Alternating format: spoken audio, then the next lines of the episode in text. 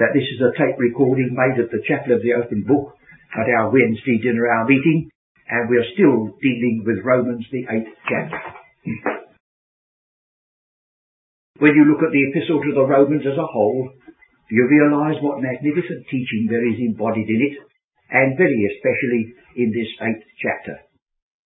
There used to be a saying when I was young, uh, when we lived in the days of steam instead of electricity, uh, that you don't install a steam hammer to crack a nut.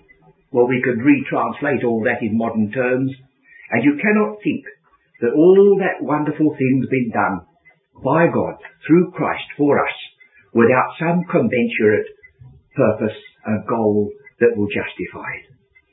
Think what God has done. He sent His Son, and He condemned sin in the flesh, that we might be saved, and that He might be just in so doing. We're told by John in his first epistle that, uh, among other things, that Christ came to undo the works of the devil. Not only did he come to, to accomplish our forgiveness, but behind it there was that attack, and that attack was upon the image of God. You remember right in the beginning, man was placed in this earth, and he was made in the image of God, and he was the subject of attack. And we find that in the outworking of God's purpose, there is a day coming when that image shall be wonderfully restored and the beginnings of it are taking place now, according to one passage we'll look at in a moment in Colossians.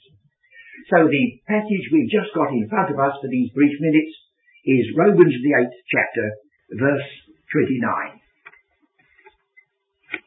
For whom he did foreknow, he also did predestinate to be conformed to the image of his Son, that he might be the firstborn among many brethren. If any of those who are listening to this program are bothered about the word predestination, they will find that we have devoted a quarter of an hour, fancy devoting a quarter of an hour to that subject.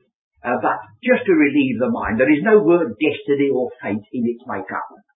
And if you would examine the things that are in front of God with regard to predestination, there is no abuse of free will whatever, unless you say that because a rich uncle of yours died in Australia or America and left you £10,000, that it was an intrusion on your free will for him to put it down beforehand in his will and not tell you anything about it. But I've got to leave that man yet to believe it.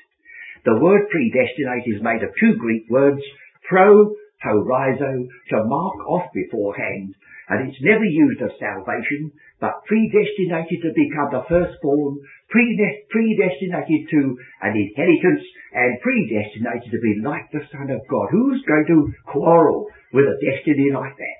So we'll leave that to work its own way with you. Now then, let's think further. In the first part of this Romans, you remember, the Son of God is there set. We've looked at Romans as a whole and we find that every section of it is dominated by the word Son. In here we have, He sent His own Son in the likeness of sinful flesh. Now that was the first move. And the last move is that we are going to be in the likeness of that Son of God in His glory. There's the two balancing terms. And if you will turn straight away to another passage which will help to confirm this emphasis, Philippians chapter 2 and 3. In Philippians chapter 2, he brings in that marvelous revelation concerning the descent of the Son of God.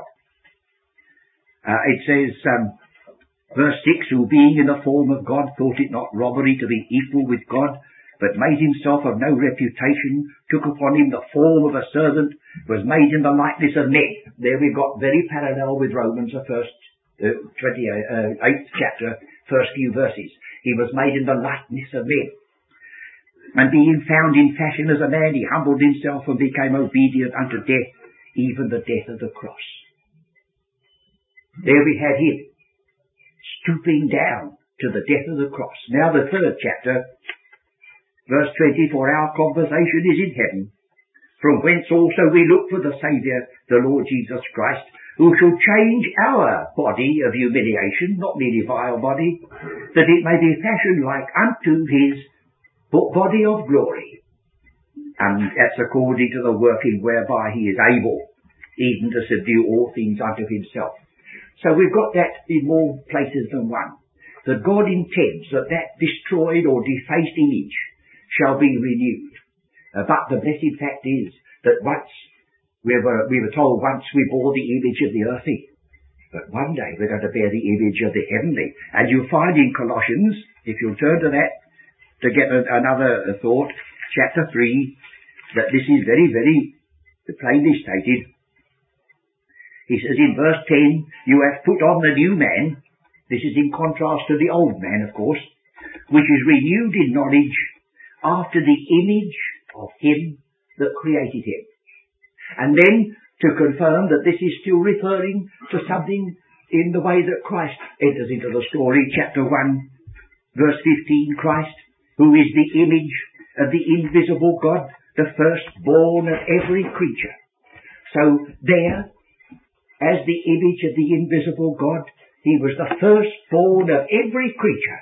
And in Romans, he's the firstborn among many brethren. And that may be a more wonderful thing still. Every creature will one day have to acknowledge willy-nilly that here we have a family that are redeemed and they are going to be conformed to his image. For whom he did foreknow, he also did mark off beforehand to be conformed to the image of his Son, that he might be firstborn among many brethren. And the whole of our Christian life can be summed up in just seeking to be like him as far as it's humanly possible, and the grace of God is used by us. We are dealing with Philippians on our Sunday morning service, and the passage I read just now when it says our conversation is in heaven is the word politeuma that means citizenship. And I remembered that Paul said, speaking even of things down here, he said, I am a citizen of no mean city. And I said I felt the whole of Christian life could be summed up in these words. If you're a citizen of no mean city, well don't be a mean citizen. And that covers sanctification, justification, forgiveness, and walking in the steps of faith and truth, just living in harmony with your high calling.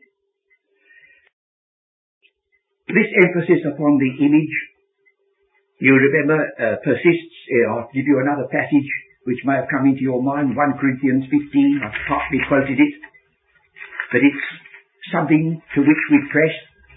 One day there's going to be a wonderful change. It says, first of all,